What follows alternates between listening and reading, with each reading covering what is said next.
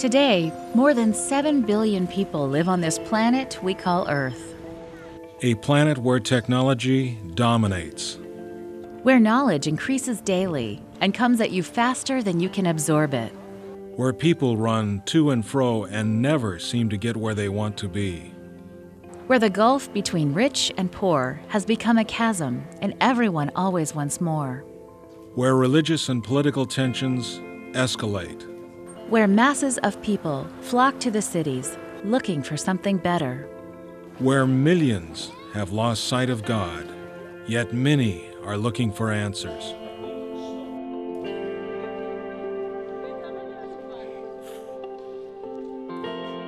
when Jesus looked on the crowds, he had compassion on them. Today, he still looks on the crowds with compassion. And he's looking through us. Will we accept his invitation to share his love with the crowds who don't know him? Jesus called us to make disciples. He called on us to take his message of hope to every nation and people. For more than 150 years, Seventh day Adventists have been sharing hope in Jesus' soon return. And God has blessed. His work is going forward in many areas of the world, yet, some areas remain mission challenges, and in some areas, the challenge seems to be growing. In 1900, Adventists began to answer this call to share the gospel with the world outside of North America. In 1900, 68% of the church's evangelistic workers were working in North America. 30 years later, 77% were working outside of North America. This shift required a major expenditure of funds and a constant effort to stay focused on mission. Back then, if you were to ask Christians in general where the mission fields were, they would have probably said Africa, Central America, and the islands of the Caribbean, and South America. Missionaries shared stories back home about life and work in the mission field and often spoke at camp meetings and in churches, and they wrote books about their experiences. Today, the world has changed, and so has the Adventist Church. What was once a church based mainly in North America is today a global church. If we look at how Adventist church membership has shifted, we can see where the church has grown and where we still have challenges. In these maps, the darker colors represent areas with many Adventists compared to the population. The lighter areas show where there are few Adventists compared to the population. Another way to say this is that this is an area of greater mission challenge. Today, the church has grown tremendously in areas of the world that were once considered the main mission fields, like Southern Africa and South America and Inter America. Maybe it's time for them to answer God's call to send more workers and mission offerings to the unreached areas of the world. They are being called on to pray for the unreached people and areas of the world. One of these areas was an area that came to be known as the 1040 window. The 1040 window is a term that we use to describe a territory. And basically, it's a window 10 degrees north of the equator at the bottom, and then at the top, it's 40 degrees north of the equator. And this window stretches from northwest Africa right through the Middle East and into Asia. And this is a, a, a prime focus of Adventist mission because, first of all, you've got the majority of the world's population living there. You have almost half of the major cities of the world there. You have people who are living in poverty, people who are rich, and you have people coming from religious backgrounds that are totally different to Christianity. So not only do you have the majority of the world's population there, but you have the fewest Christians. So that's why the 1040 window is still such a prime focus for holistic Adventist mission. The 1040 window is still a tremendous mission challenge to the Seventh day Adventist Church.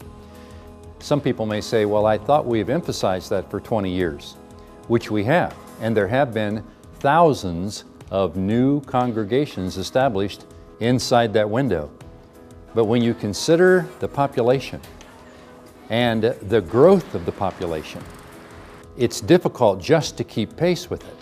To have a little lighthouse there that has the capacity to personalize the gospel and to draw people to Jesus that it takes people on the ground and in that location.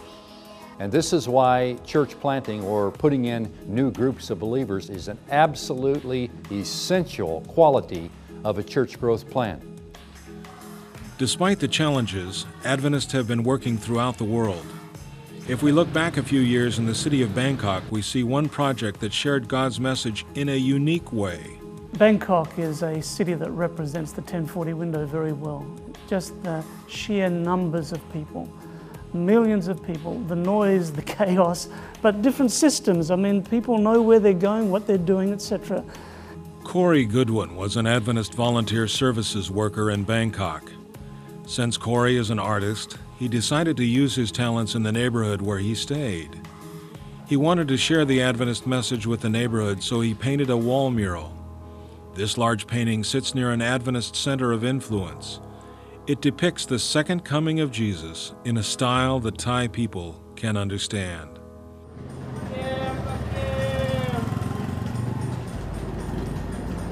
When the idea popped in, into my head, uh, hey, you should do a wall mural for this, for this street here. Uh, I really had no idea what I was getting myself into. You know, I just wanted to do something uh, colorful, something uplifting for, for the street, but um, it, it became this, this big three-story wall mural, and not only that, it was on the second coming I have seen people and their attitudes change as as the mural progressed. They at first are like, "Well, what are you doing?" They are a little bit skeptical, but as they see, uh, as they saw it like develop before their eyes, then that's when they started to be more positive and encouraging. Now, this community benefits from this beautiful message on the wall. You can just imagine the number of people who have seen this and may have been introduced to Jesus for the first time. God is calling us to use creative methods to reach the people throughout the 1040 window. There's a million ways that we can try to do things differently. Now, we may do something that doesn't have any success, well, that's, that, that's okay because we learn as we go. But if we stay within, this is the way we've done it for the last hundred years, and let's stick with that, then I'm afraid that things aren't going to progress in regards to mission. So God calls us to creative ministry. Uh, the Apostle Paul said, I become all things to all people. He doesn't mean compromise, he means that I find what the need is and then I find what is appropriate to share the, the gospel message. So the way that I might do ministry in a city in North America should be very different to the way I'll do it in Bangkok because the people are coming from such a totally different cultural and religious background. We can't just dress up the message in Western clothes. We have to find new, fresh wineskins of ministry. People ask, well, how are we actually going to go into the 1040 window, particularly the large urban areas, uh, cities in which we've never had a presence? How are we going to do that? And uh, we know that because of certain world religions that are there, certain cultures, uh, that there are certain methods that we have that are really not going to be effective. We've tried them there, and they're not only dangerous, uh, but probably not very cost effective.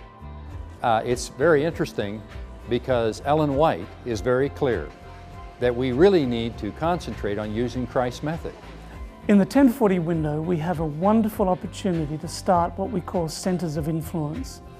These centres are holistic ministry centres and they're based on Christ's method. So basically, they provide a, a platform for ministry. And Ellen White says that Jesus mingled with people, he showed sympathy, he ministered to needs, he won confidence, and then he bid them to follow him. Some 20 years ago, the Seventh day Adventist Church started Global Mission to look at the areas where the church has struggled to grow. Global Mission focused on planting churches in these hard to reach areas through projects and sending out Global Mission pioneers. Today, we are still focused on the same call. We are continuing to reach people in some of the most challenging areas. Please continue to pray for those on the front lines of mission. pray that through Christ's method, people all around the world will come to know Jesus.